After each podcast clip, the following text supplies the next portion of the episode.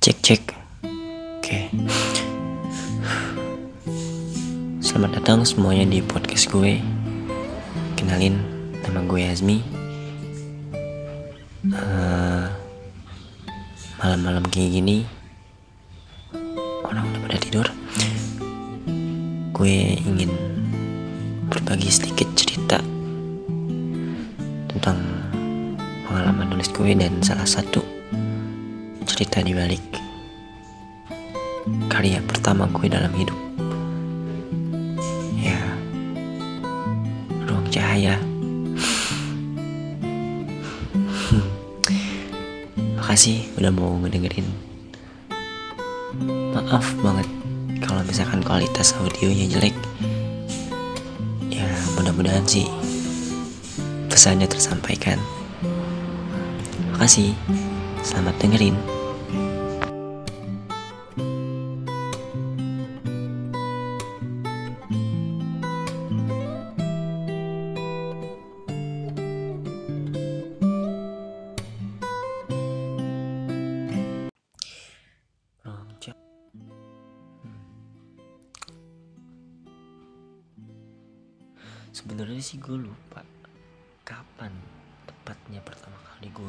Itu ya.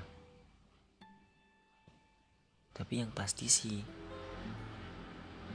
ya sebelum pelaksanaan ujian nasional dan ya pokoknya sebelum ujian-ujian apalah gitu pas lagi gue ya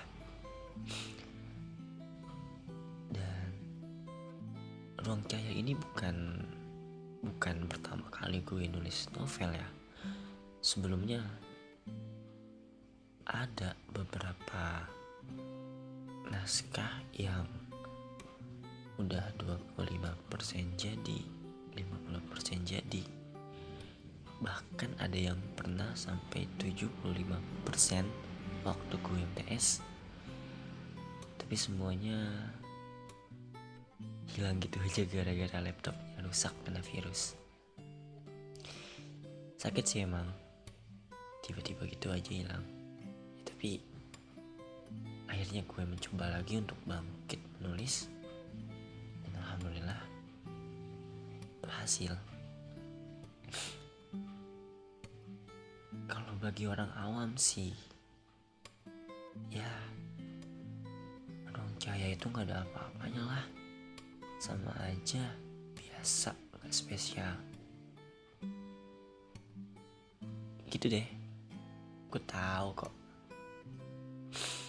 Apalagi ya tahu deh masa sekarang ini. Kesadaran orang buat baca hal kayak gitu jauh banget dari masa lalu. Sebenarnya sih emang bener-bener nggak ada spesial nggak ada yang spesial tapi kalau dari pandangan gue ya susah loh lu mengisi ruang untuk menjadi penulis di zaman orang-orang yang yang nggak buta sama huruf sih tapi yang nggak tahu deh dibuta-butain kali. Budaya literasi menurun. Yang maju apa coba? Hal-hal nggak jelas gue berusaha untuk nempatin posisi dan ruang itu tuh rasanya gimana ya? Gokil dah. Sekarang gue tanya kapan sih orang punya waktu luang buat nulis? Ya. Ini kalau misalkan hari ada 25 jam gue yakin 25 jamnya itu pasti megang HP dikit-dikit buka Instagram ngecek WhatsApp group timeline Twitter. Ya gue tahu sih gue tahu. Di dalam di dalam media sosial itu pasti kan mereka juga membaca pasti juga ada berita. Tapi kan itu semua bukan fisik bro. Beda lah tetap aja gue pernah ya mencoba untuk memfokuskan hal, -hal diri gue dari media sosial apa mengalihkan dunia gue dari media sosial. Kayak misalkan kayak misalkan gue mencoba baca jurnal atau tweet twitter yang bermanfaat tapi tetap aja tuh pas ada notifikasi datang tangan gue secara otomatis ngebuka itu dan buyar semuanya. Gokil sih. Emang smartphone itu ngaruh banget. Dan gue sadarin gue sadarin juga uh, daya membaca gue atau keinginan gue untuk membaca menurun drastis dibanding gue waktu SD jauh banget. Satu novel sebelum tidur. Gak sih? Itu bener-bener satu novel. Sebelum novel itu selesai gue gak bakal mau buat tidur. Dan alhamdulillahnya ya sekarang gue bisa lah apa namanya berpura-pura jadi penulis. Ya meski masih acak-acakan sih tapi satu poin yang ingin gue sampaikan adalah penulis di zaman sekarang ini adalah hal yang atau profesi yang sangat sulit. Lu mesti catat itu dan gak gue gue gue nggak minta penghargaan lo terhadap penulis enggak tapi selama gue mencoba untuk menulis berat banget rasanya. Dan asal lo tahu waktu fokus gue buat nulis ya kayak sekarang ini. Mulai dari jam 12 malam sampai azan subuh. Setelah itu ide gue stuck.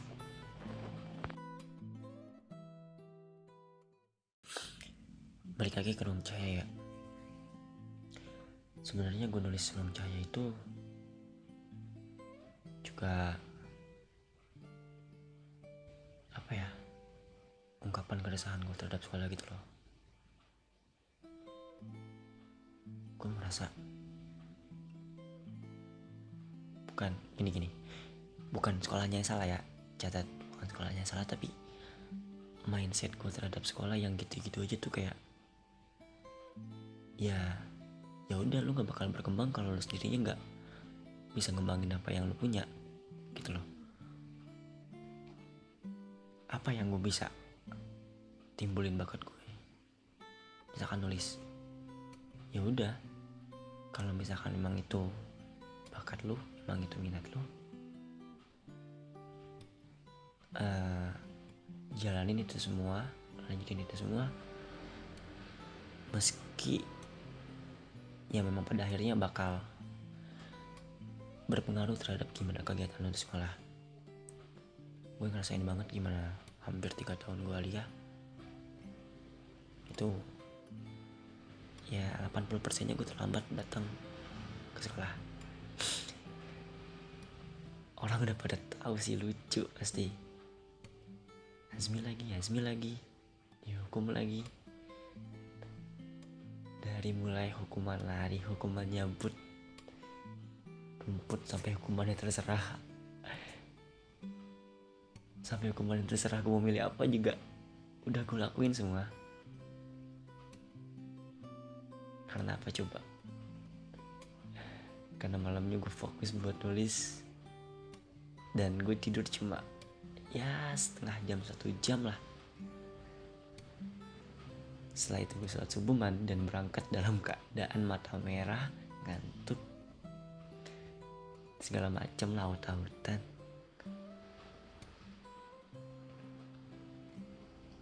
Dan seinget gue,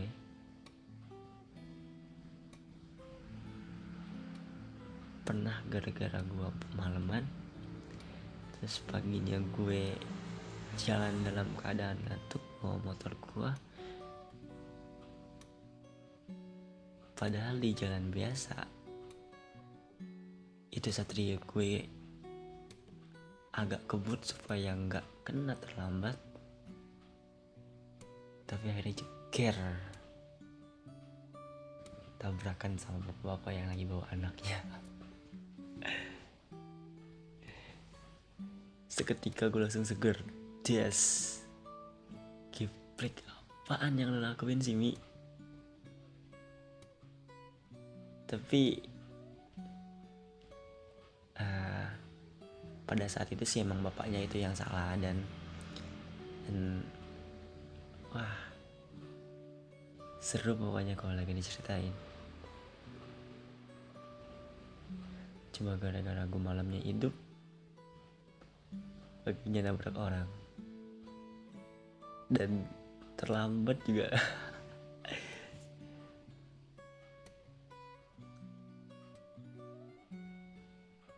Ya gue gak peduli. Itu resiko gue buat kembangin minat dan bakat gue. Secara sih orang tua gue tahu uh, tentang gimana kegiatan nulis gue dan lain sebagainya. Orang tua gue tahu dan mereka nauin meski tetap aja. Apa namanya? Gak boleh ngalahin sekolah katanya. Ya udah gue tetap nulis. Apa pun yang ada di pikiran gue gue tulis. Meski nggak semuanya gue publikasikan tapi ya emang itu kepuasan buat buat diri gue sendiri. Semacam nemuin kayak dunia khayalan baru gitu.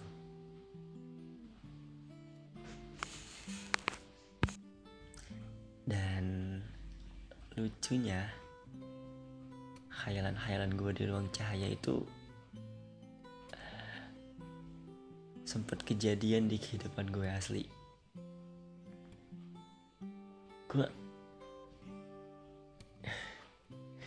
gue nggak ngerti maksudnya apa. Kayak misalkan nama-nama tokoh atau mungkin latar tempatnya. Gue nulis acak-acakan ya kan? Nah secara pertama gue bukan anak pondok tapi gue nulis tentang pondok. Belum pernah gue pondok sama sekali waktu itu. Yang kedua uh, latar tempatnya gue agak bawa ke daerah-daerah Jawa padahal gue gak ngerti budaya mereka kayak gimana. Dan pokoknya banyak lah hal-hal yang belum pernah gue lakuin apa selama hidup gue tapi gue mencoba untuk menah gue mencoba untuk menghayal dan menjadikan diri gue sebagai mereka.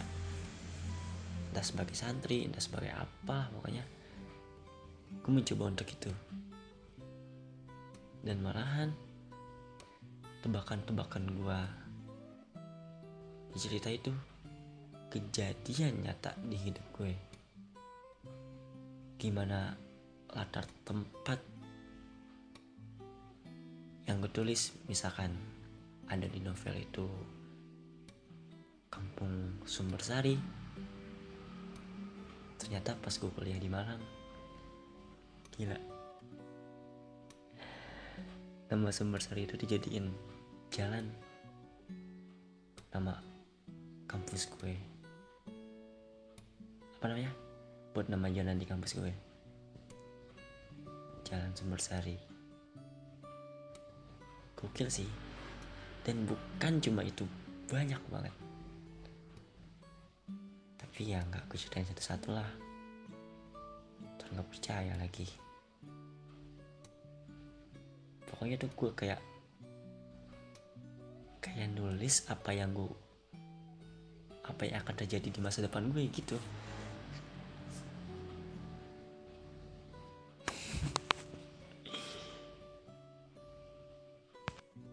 Entah gue nulis lagi ngayal atau apa. Tapi ya gitulah kejadiannya. Kadang sama sama kenyataan. Padahal kan aku kan cuma fiksi belum bisa dibuktikan. Eh malah kehidupan gue yang ngebuktiin sendiri.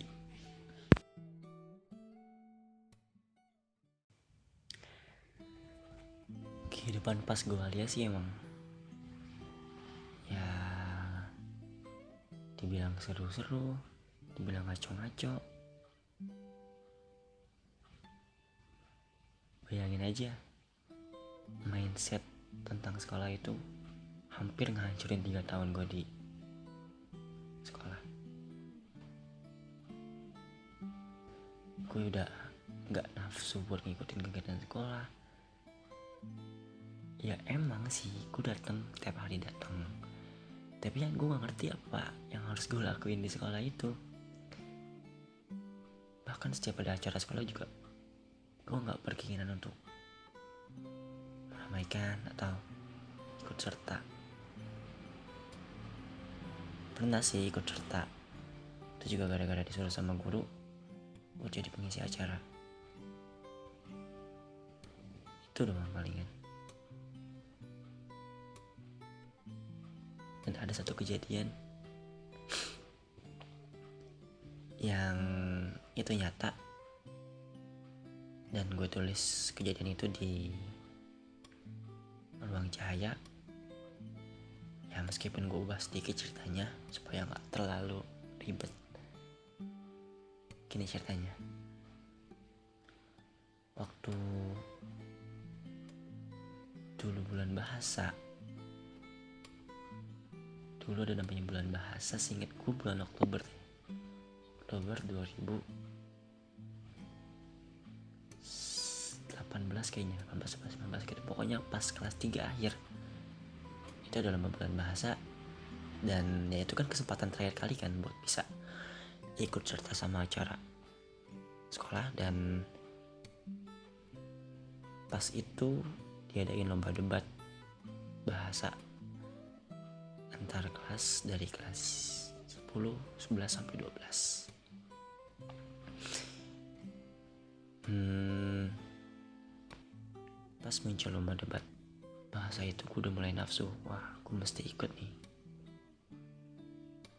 Gue emang udah mencoba buat public speaking beberapa tahun lalu dan gue pikir ini momen yang tepat dan pas supaya gue bisa ngeluarin bakat gue itu dan setidaknya kalaupun gue kalah gue pernah meramaikan acara sekolah meskipun yang niat dan dalam hati cuma itu doang. Gitu pikiran gue waktu itu. Kemudian gue ngajak temen gue dua orang dan gue daftarin diri buat ngwakilin kelas gue uh, untuk ikut lomba debat itu. Sebenarnya sih lombanya sederhana banget ya tau lah lomba debat bahasa antar anak sekolah kayak gimana gue mencoba pelajarin bagaimana teknik-tekniknya cara ngomong yang baik terus juga apa namanya tema-temanya gue kuasain dengan baik. Gue pengen momen gue di sekolah yang selama tiga tahun ngaco itu gue pengen buktiin kalau gue nggak nggak sesuai sama apa yang mereka bayangin terhadap gue ya udah lomba itu diadain pas hari Sabtu dan hari Minggu. Kayaknya gue waktu itu ikut empat kali penyisian baru ke final. Pokoknya itu itu momen harus gue manfaatin dengan baik. Gue nggak ngejar juara sih enggak tapi seenggaknya gue bisa apa namanya nimbulin kesan yang baik lah sama guru-guru pas di akhir sekolah gitu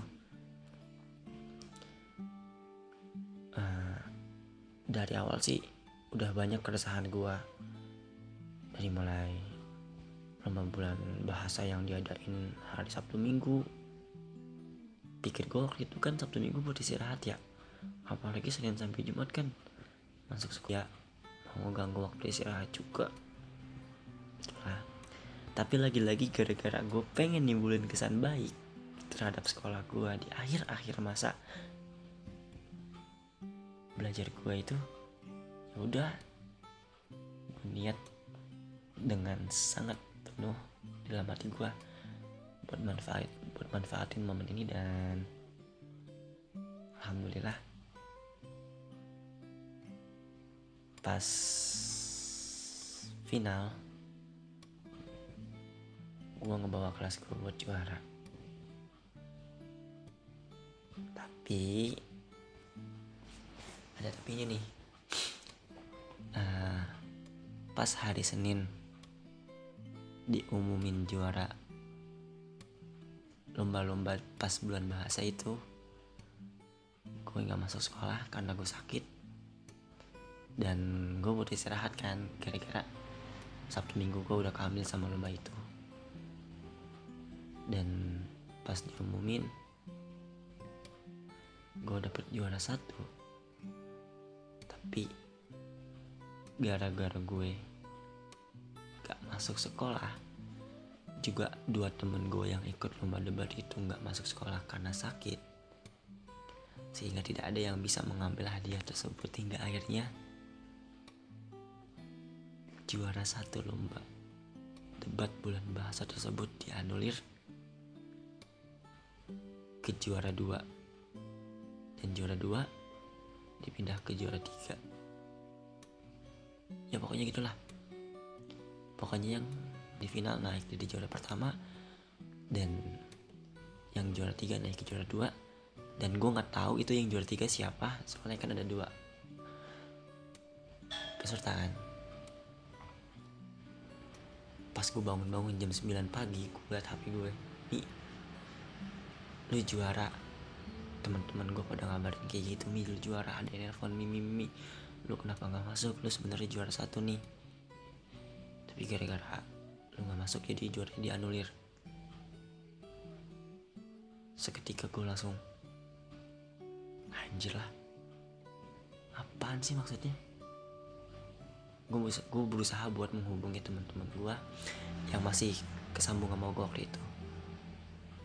Uh, apaan sih alasannya supaya apa sih alasannya apa gara-gara gue nggak masuk sekolah? Pas hari itu jadi juara gue itu dianulir. Gue langsung ih gila. Siapa sih yang berani-beranian ngerubah peraturan permainan dan sampai bisa-bisanya nganulir juara itu? Anak-anak langsung bilang kepala sekolah mi. Tapi sih kalau emang pengen hadapin aja. Gitu kata teman-teman gue dan jujur aja waktu itu gue hancur banget. Gue ngerasa kok momen gue pas di akhir-akhir sekolah malah kayak gini? Udah selama hampir dua setengah tahun mindset tentang sekolah itu ngaco. Ditambah peristiwa ini itu bener-bener hancurin hidup gue pada saat itu nyokap gue langsung tahu dan langsung nahan emosi gue ya pokoknya segala anjing-anjingan udah gue keluarin buat menggambarkan gimana kekesalan gue untung gak ada nyokap gue di situ dan ya gue langsung nahan emosi gue dalam logika gue ya. Selama gue ngikutin perlombaan debat kayak gitu mana pernah sih cuma gara-gara nggak hadir pas pengumuman lomba tiba-tiba lomba langsung dianulir? Gila kali ya. Dulu gue mikir kayak gitu kan langsung pokoknya itu wah teman-teman gue langsung kandemin gue langsung ada yang mau ke rumah gue waduh rame di satu sekolah gue yang awalnya berusaha buat diem akhirnya mencoba buat speak up. Meski setelah seminggu gue harus vakum sekolah pokoknya gue nggak mau dengar kata sekolah gue nggak mau ngeliat sekolah gue nggak mau tahu apa pun tentang sekolah selama seminggu. Gue cuma ngurung diri di kamar dan berusaha mikir apa emang bener ya selama ini mindset gue tentang sekolah itu kayak kayak gitu gitu loh. Ya udah akhirnya setelah seminggu itu berlalu gue masuk sekolah.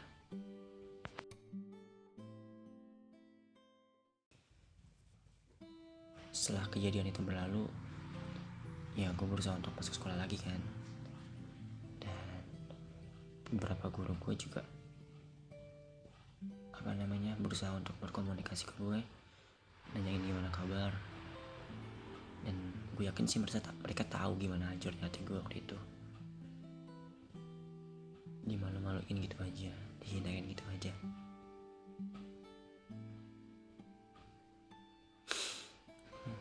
Gue mencoba untuk tetap biasa aja kan kayak gak ada apa-apa. Iya nggak apa-apa bu nggak apa-apa pak mungkin itu jalannya pak. Emang mungkin bukan saatnya yang baik buat saya ninggalin kesan buat sekolah saya. Cila ya pokoknya gue berusaha jawab seadanya. Gue nggak pengen mereka tahu di dalam hati gue tuh uh, udah. Ah. Ngaco lah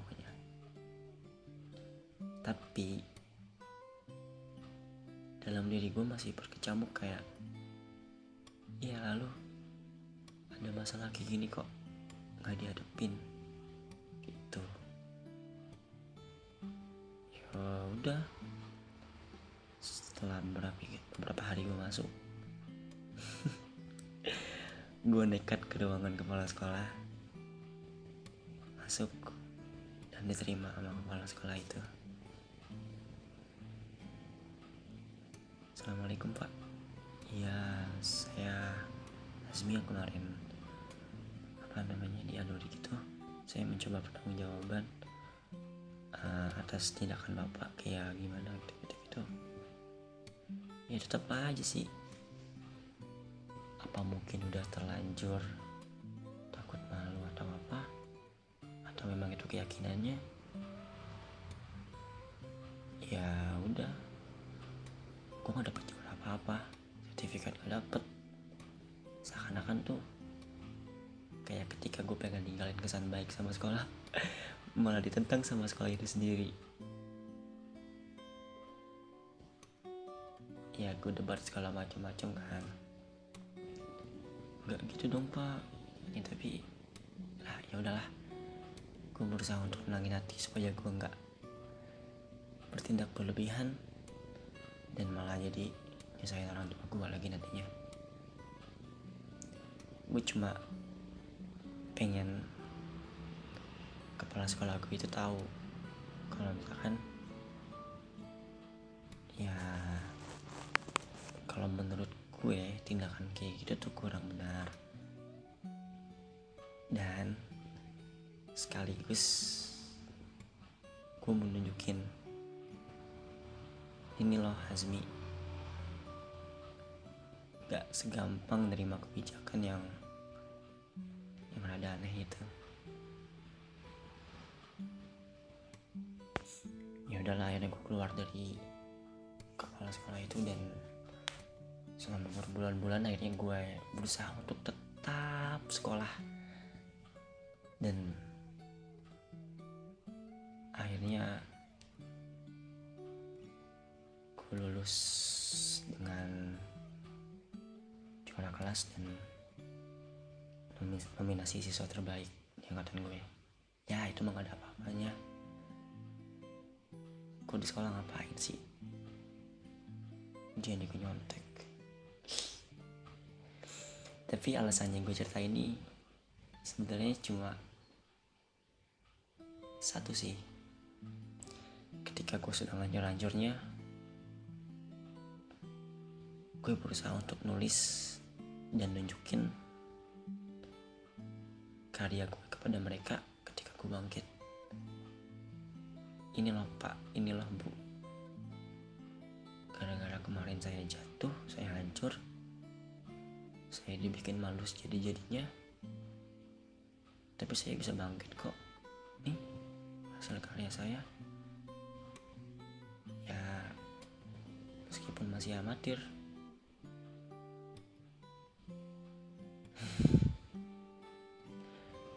makasih loh ya pak udah membuat saya jatuh. Di akhir-akhir masa sekolah saya lagi. Selama 12 tahun sekali sekolah kayaknya baru itu saya ngerasain hancur sekolah. Tapi alhamdulillah saya bisa bangkit nih pak. Makasih ya. Nah seakan-akan tuh ketika karya gue muncul gue pengen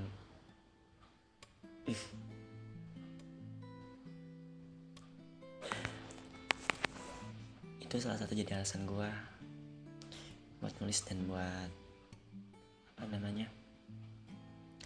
dan bikin ruang cahaya ini. Memang sih gue nulis itu dalam kondisi yang ngaco parah. Pokoknya ya sekolah udah kayak gitu suara-suara atau masukan dari orang lain gak bisa masuk gitu aja ke dalam hati gue. Gue udah kayak batu tau gak sih? Kasih tahu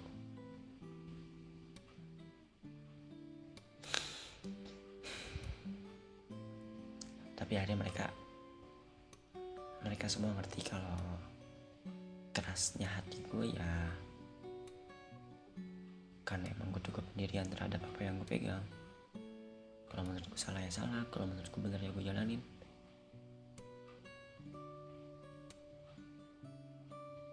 Ya pokoknya banyak lah cerita-cerita yang di ruang cahaya itu yang benar-benar kejadian di gue asli tapi yang gue ubah dengan jalan cerita gue gitu. Dan kayaknya menurut gue ya lu emang harus jatuh ke fase fase terdalam di mana lu udah benci sama kehidupan lu sendiri. Tapi ingat lu harus bisa bangkit dan bisa nunjukin ke semua orang bahwa lu bisa bangkit. Dan ini loh setelah gue bangkit gue malah bisa ngasilin ini semua. Gitu. Emang sih gue nerbitin itu pas gue udah di luar sekolah. Dan gak tahu sih eh, guru-guru gue guru-guru gue itu tahu apa enggak. Tapi ya udahlah. Pengalaman nulis gue ke di sekolah. Pas gue di luar cuma tinggal finishing sama tinggal nerbitin. Mudah-mudahan sih mereka tahu semua. Anak yang dulu begitu adanya pas keluar malah bisa banggain nama sekolahnya sendiri. Gue catet nama sekolah gue itu satu persatu di buku gue. Ya karena gue ngormatin mereka semua. Meskipun mindset gue itu kadang berbeda. Ya tapi namanya sekolah ya tempat kita nuntut ilmu kan. Gak mungkin lah gue nafikin keberadaan mereka di kehidupan gue. Itu intinya. Buat gue menjadi penulis yang baik itu gak mesti lo harus paham gimana kaidah-kaidahnya dulu waktu awal-awal gue nulis gue gak ngerti gimana cara bedain titik sama koma tanda petik apalagi huruf kapital. Tapi eh, kepahaman mereka sama itu semua ya berangsur-angsur jalan secara mandiri. Nanti lo juga bakal tahu deh ya gimana ya? Gue yakin sih pasti itu akan otomatis.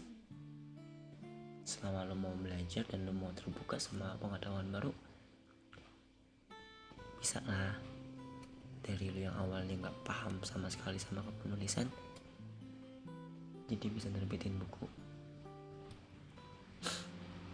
Ya emang butuh kesabaran banget buat nulis. Gue nulis itu hampir setahun kayaknya. Dan kehalang gara-gara ujian segala macem. Terus gue masuk rumah sakit. Terus gue mau daftar apa namanya kuliah. Kamu sama itu semua. Dan gue kasih tahu ya waktu terbaik buat nulis tuh pas lagi bulan Ramadan. Iya gue tahu. Ramadan kan bulan ibadah ya emang nulis bukan ibadah boy. Kalau nulis tentang kebaikan kalau tentang ilmu kan ini lagi beda juga. Siapa sih yang bisa ngakar sama yang bisa mengukur ibadah? Dan Tuhan sendiri kan? Kadang tuh gua kayak dengar suara omong-omongan kayak gitu kan kayak apaan sih lu bisa apaan sih? Ngasilin apaan sih dari nulis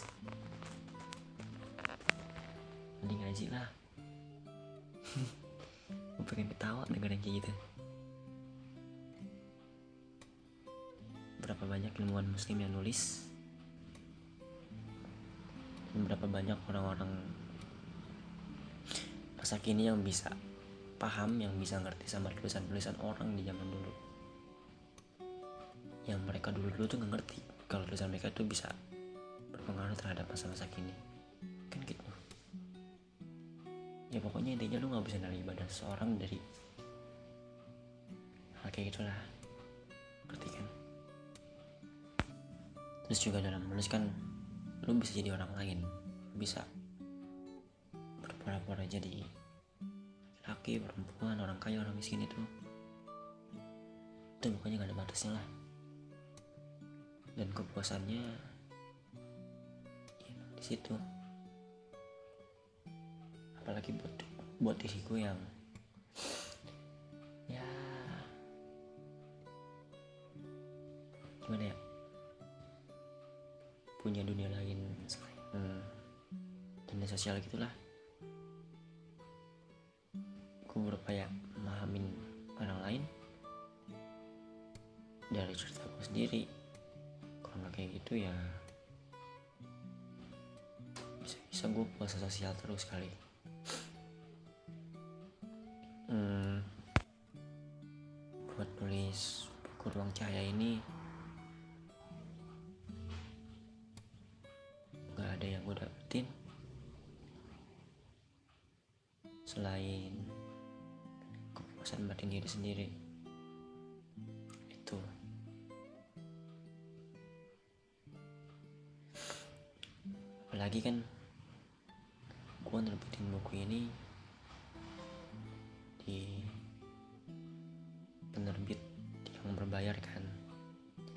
keluar modal dapat royalti sedikit capek di pikiran capek di waktu.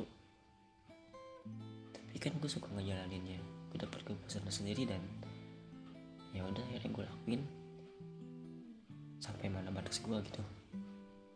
Dan yang harus lo pahamin jadi penulis tuh nggak nggak bisa bikin lo kaya kecuali lu udah terkenal kecuali lu udah berhasil. Masih awal-awal mah cuma kepuasan diri doang.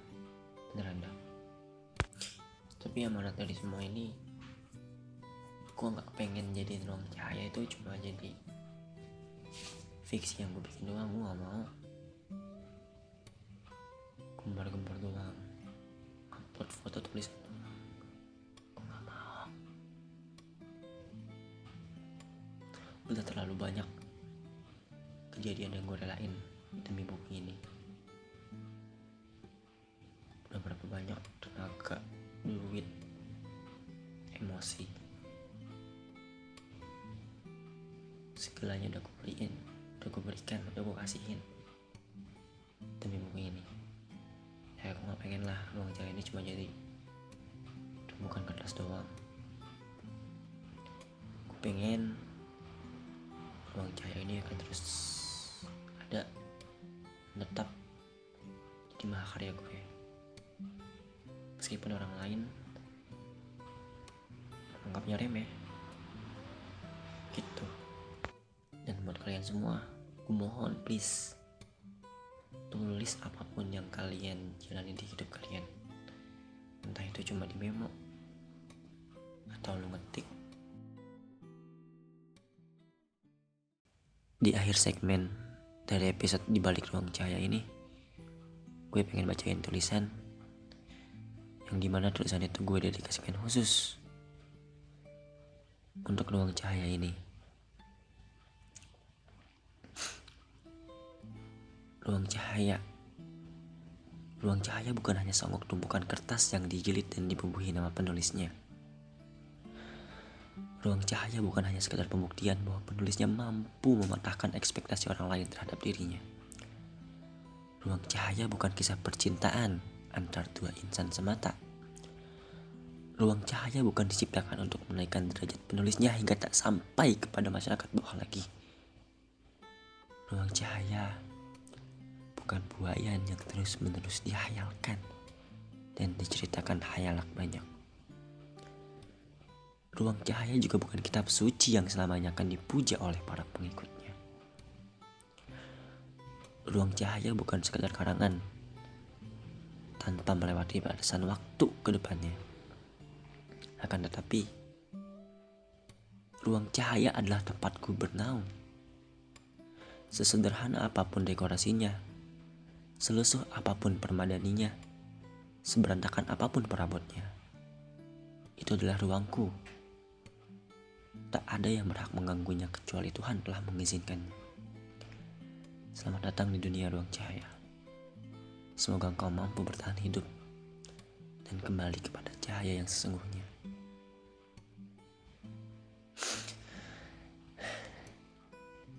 Terima kasih udah mau ngeluangin waktu buat dengerin episode pertama sampai akhir dari dibalik ruang cahaya ini. Meski ya mungkin gak terlalu banyak pelajaran di dalamnya. Tapi sih gue harap banget suara yang gue ikhlasin ini malam-malam buta gini setidaknya bisa buat sarana gue belajar untuk speak up tentang kehidupan gue. Dan gak mendem sendirian Hmm. Sebenarnya gue masih punya narasi dan naskah buat ruang cahaya yang kedua. Tapi gimana nantinya? Ya, gue tetap berusaha dan tawakal. Kan semuanya tahu. Tuhan yang Maha Cahaya yang akan menentukan.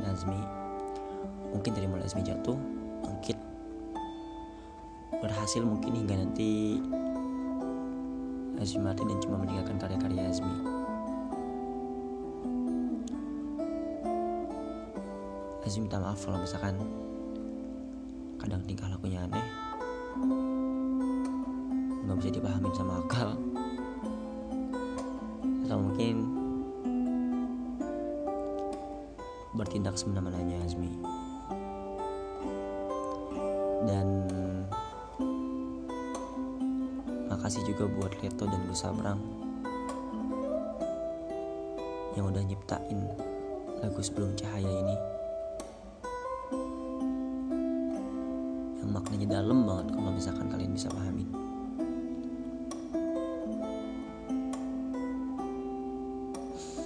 dan intinya kalian semua pasti punya rang punya ruang cahaya sendiri masing-masing